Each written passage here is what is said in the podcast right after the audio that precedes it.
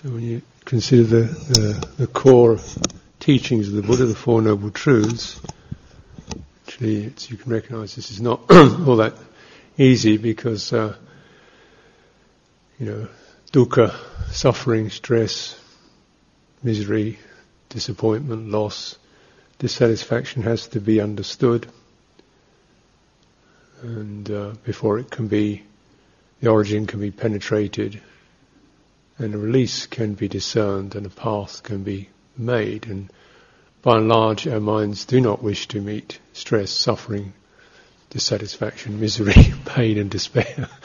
they run like crazy away from that, or they wince and they tighten up, and we defend ourselves against it, or we spit it out and blame it on things around us. You know, we blame it on other people. We blame it on people in the past. We blame it on the world. Blame it on God. Whatever. So just generally, what happens, you know, you, you get that touch of the whip of dukkha, and the, the thing, the mind bolts like a horse, and it's generally scrambles or it, or that, or it just closes up and defends itself with not my problem or it's up so what that's your business or you know it's defensive denial or counterattack or just kind of caves in you know so this uh, and yet the Buddha is saying actually you've got to get through this gate to arrive at uh, a release that's that's transformative not just anesthetics or distractions, but actually a, a, release which transforms the way the mind operates. So it's not just a temporary relief from this particular problem, but a whole structural rearrangement that means we don't pick up this sense of stress. We don't, our minds don't operate in that way anymore. And of course, the fundamental um, cause, we might say, of, of that, how the unsatisfactoriness and the painfulness and the disappointments um, bereavements and losses of life stick into us and cause us considerable stress and fretting is this called upadana. Clinging, clinging sounds as if it's something we consciously do. Feeding on is another way of looking at it. Taking it as a support. Yeah, perhaps it's the most neutral way that you can put it. Buddha put it very strongly to make the point strongly, but taking something as a support. Yeah which means we rest on something that isn't capable of doing the job. So then it's like resting on a broken stick. You put your hand on it and you think, oh, and then it, you fall over because you're resting on something that can't support. And uh, so what we the mind rests upon, called perceptions and feelings. So your mind does not experience sound, sight, taste, touch. The mind experiences perceptions and feelings. So the mind experiences, doesn't experience anybody else, doesn't experience the world, doesn't experience tomorrow or yesterday, experiences the perception, the impression, the impression of this, that, my body, uh, yesterday, tomorrow, him, her. It rests on that impression. And is to just get that, at least theoretical understanding, the impression is not the same It's not the actual thing, it's the impression. because this is where uh, we we can make this mistake, and it's pretty pretty natural. That instinctive impression is so instinctive and immediate, flashes up that we take that to be the reality because that's the only reality we can know. Conditioned reality is the perceptions, impressions that arise. But what you do know is that your impressions of yourself and other people do change all the time. You know, you have difficult times, people become friends, then estranged, then bitter moments, and then this, that, this, that, life, you know, goes through that. So we realize, well, you know, where is the change occurring? Is it him? Is it her? Is it me? Perhaps it's everything. We're in a continual process. You understand that intellectually, conceptually. You can put it together over a period of time. Yeah. Which is good.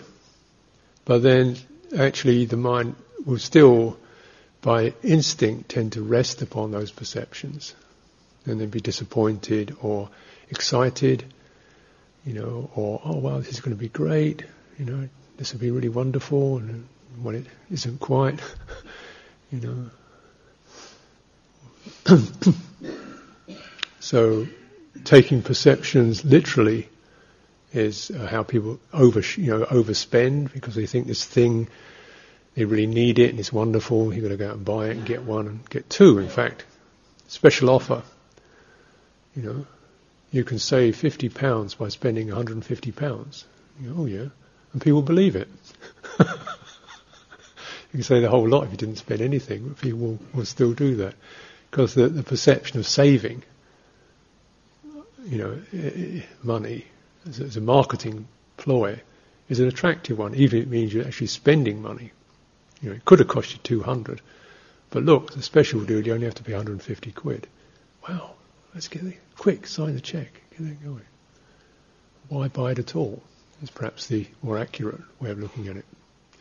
Overspending, uh, substance abuse, you know, drink looks so nice, smells good, everybody's doing it, so on. Monastic life, you know, great places to meditate, turn out to be you know, noisy or bug infested or cold or this something or the other, you know. Um, people, you know, and we all know monastic life people who are keeping the precepts, committed to awakening, can still you can feel find them pretty irritating, or disappointing, or confusing. You know, just wow. So the perceptions do change and the perceptions of oneself, of course. Uh, you know, having a bad day, a good day, feeling welcome, feeling rejected. Wow, you know, those impressions, big, big things, and they often trigger off all kinds of long-term stored up perceptions. And feelings. The main, of course, the feeling, simple feeling just means pleasure or pain. Pleasure or pain, you know, simple concept, but my goodness, what a what a hit those carry. You know, the rush of pleasure, the burst of pain, how they push us around.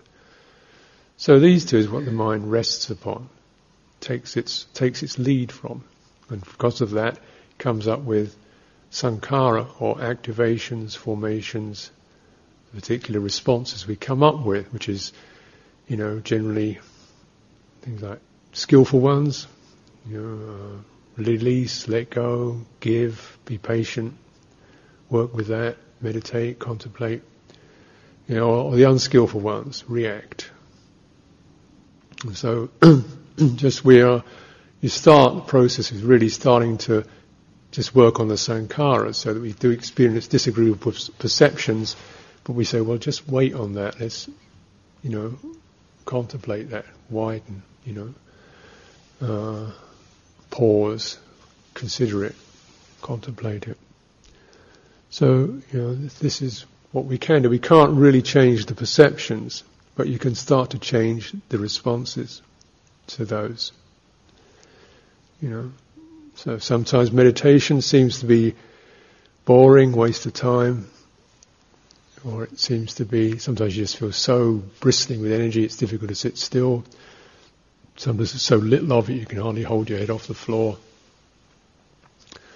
You know, and just developing parami, perfections around these, uh, all these changes that we go through, patience, energy, and so on. And that's, so that's the first, you might say, the first aspect of meditation or cultivation, isn't it? You know, we establish a particular boundary we're not, we're going to stay within this, we're not going outside this, we establish a moral boundary, we establish a kind of routine boundary, we'll stay within this, we'll be, work within that. And then, you know, with what comes up, you start to check uh, on those impulses that occur, those cogitations that occur, those formations and programs that occur. You know. And it's always a uh, uh, a topic, isn't it? Because suddenly, you know, when you sit and retreat, suddenly all these things that you feel, my goodness, I should do. I get these to-do lists start popping up in my mind. Now I've got a bit of time, I could do, you know, I don't, I don't want to go down the pub and get drunk, but I do want to get my to-do list ticked off, you know, check off those to-dos. Wait, wait, wait. Have you ever got to the end of the to-do list? No. Will you ever get to the end of it? No. So where does it end? Now. you know, it's things, things like that. You start to see some of these compulsive programs and realizing with, with experience that they don't take you to the place that you thought they were going to. They don't take you to the free offer. They don't take you to the end of the line. They just take you further along the same line of of compulsions, compulsive programs. So we start to just check that. It's because of that. And it's disagreeable.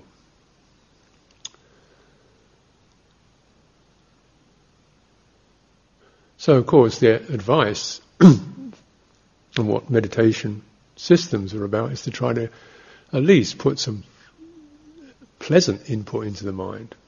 So, what's arising isn't triggering off too much of this difficult stuff. We start off with meditating not on dukkha, but more on sukha or, or upekkha, neutrality, you know.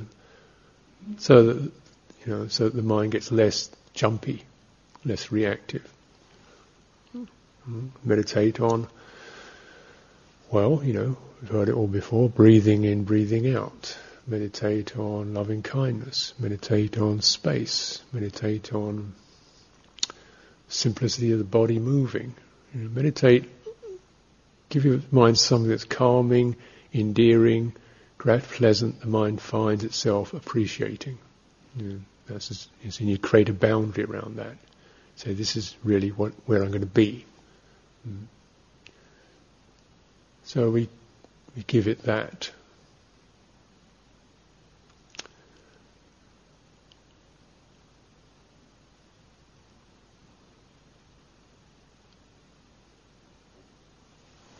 And even that takes quite a lot of, lot of skill.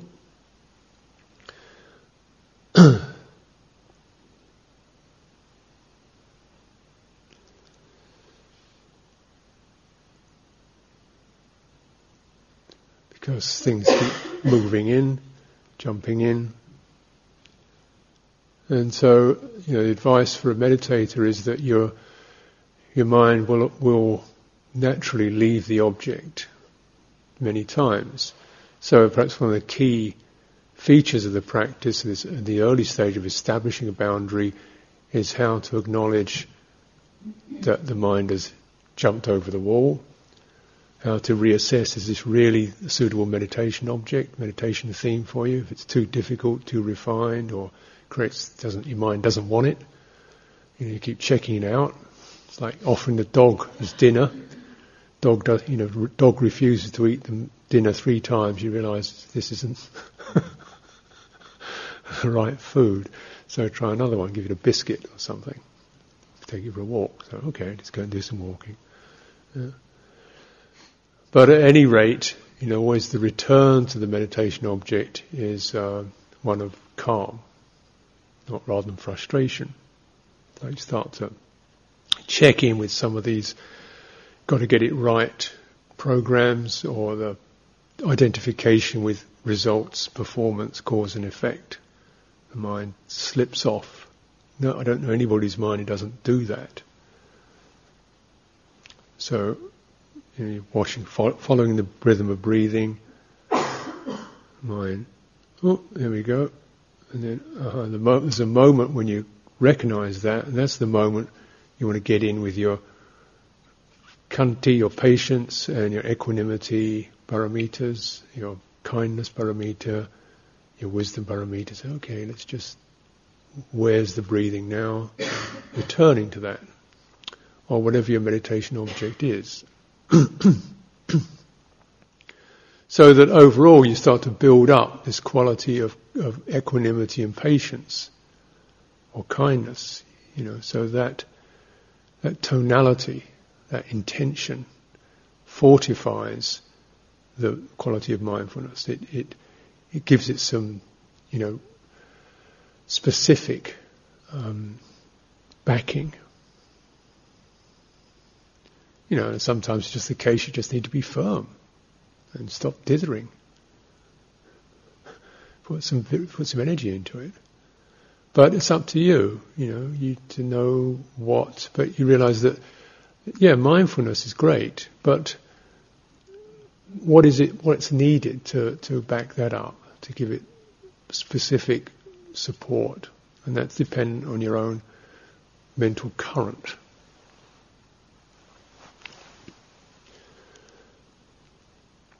And you recognize that in the times that where you where you lose the meditation object, what's the skillful means that brings you back to that without getting tight and reactive?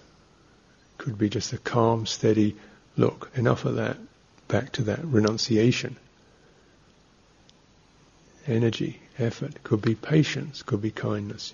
This then builds up the un- the underpinning of the meditation. So that becomes the, the perhaps your dominant theme in a way, how to keep that that intention in mind to support the quality of mindfulness. So you can't just do this on a theoretical level, like you should be mindful, you know, or mindfulness is the answer, because it needs something specific, homegrown in your own mind to back it up.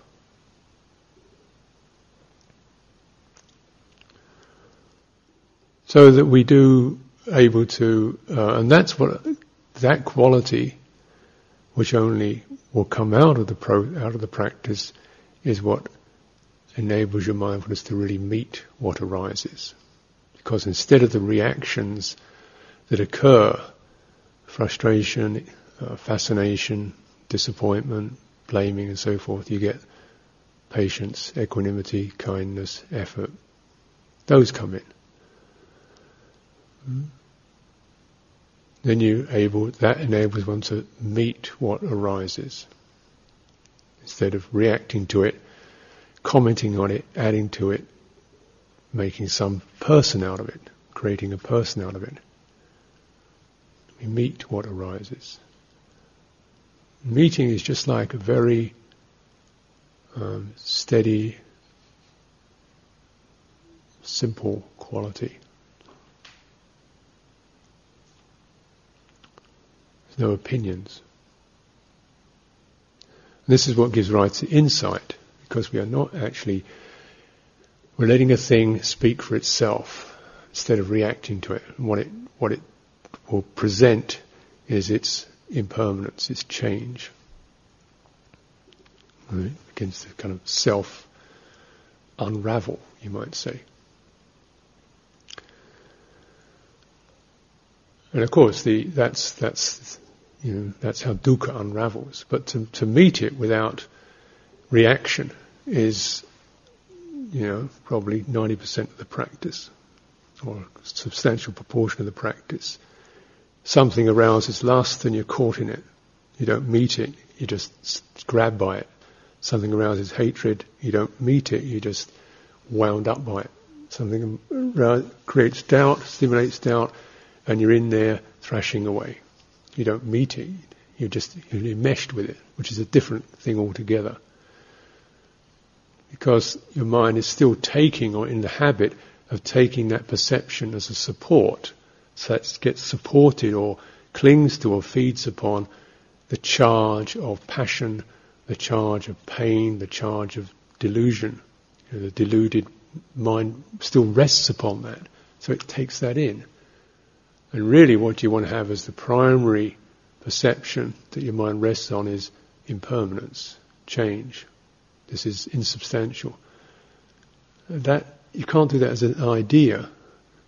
You know, so what is it that, that takes the sting out of those feelings and perceptions that arise? What is it that takes the hook out of them? You know, is it patience or equanimity, energy, discernment? A blending of that through mindfully bearing that in mind and putting that quality onto what's what's uh, catching us.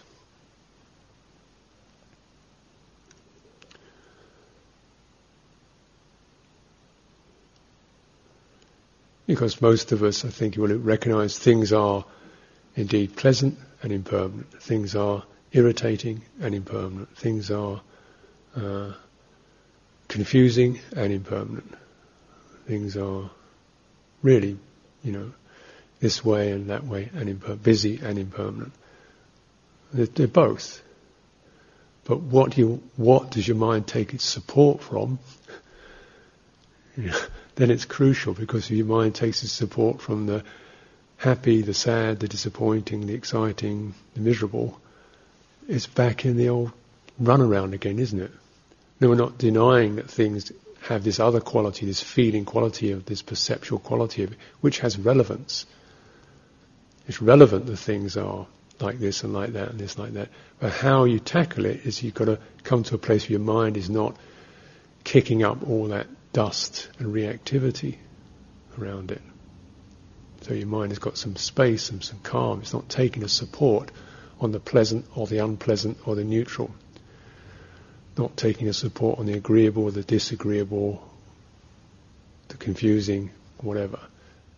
So we, you know, it doesn't mean denying them. It means finding as a support the sign of impermanence, so that the reactivity and the clinging of the mind is released. Then we, you know, meet that quality of pleasure or pain, uh, important, unimportant, see what it does. See what it does. In the big picture, you know, we contemplate things, we have to make decisions about what we're doing, where we're going, who, who we want to be with, and so on. You know? We don't want to make that from a reactive place.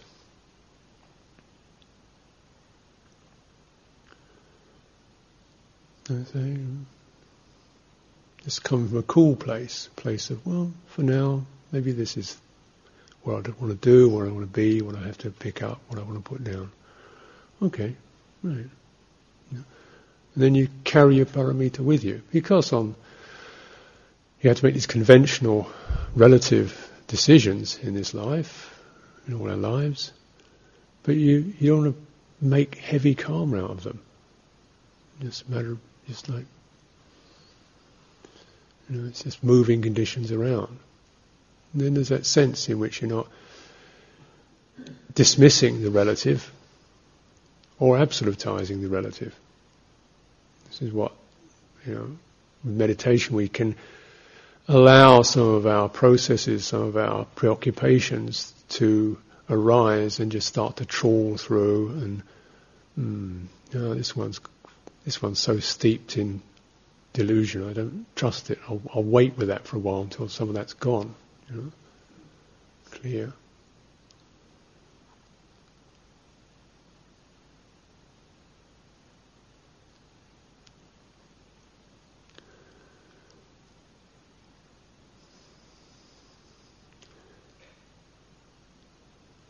Of course, we can have various impressions about meditation itself, Buddhism, monasticism, Sangha life you know, we get very quite charged up about what we, how we understand Dhamma, Vinaya, meditation systems. You know, all these things can carry huge charges for us. Hmm. So, try to find the something where it's, a, it's, it's, agreeable, it's pleasant, it's manageable, it's livable. Mm. It's okay. You know, on a large sense and also on the intimate sense, you've got a meditation practice that feels comfortable for you. You can make it more comfortable. Then you can get a much. Uh, then you are able to to take advantage of that. To fortify, to strengthen, to the mind, which is the aim of it. And hopefully this is what a life here as samanas is about. You know, people come, people go, people disrobe, people join. It's pretty much, that's the way it goes. It's not tragic, it's just that's the way it goes. And there's an offering for, you've got some time here to use, you know, supported to use, to get your own clarity going. You know? you have time here to, to, you know, find your own place of being clear and truthful to yourself. And, you know, you do this for a year, half a year, week, five years, ten years. Good, great. And then, but make sure that you're doing it for that, that development of parami, strengthening, fortifying, so that you know you can make your conventional and relative decisions from a, a place that you feel you, t- you want you can take a stand on, you feel confident about, feel okay with, and that's going to change. Mm. But what doesn't change, or shouldn't change, is the way of uh, finding that place of meeting. Finding the place where you touch ground, where you're not just reacting.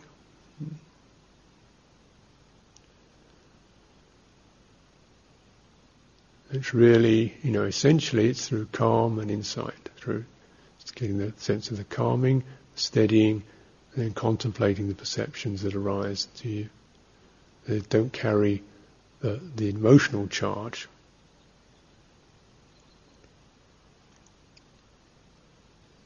Or less. Mm.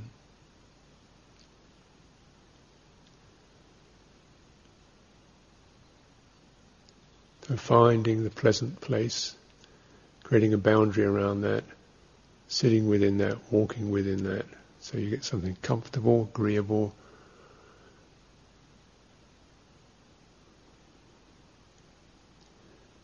learning to bring the mind back through this recollection in a way that is strengthening rather than debilitating, rather than the feeling of failure or frustration, just that patience, kindness, compassion, okay, returning, checking it out, working with it.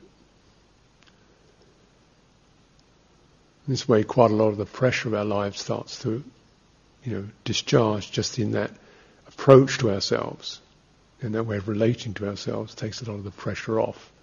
It doesn't, it doesn't really matter how long it takes for your mind to settle because you're always putting something agreeable into the, uh, into the mind. Mm.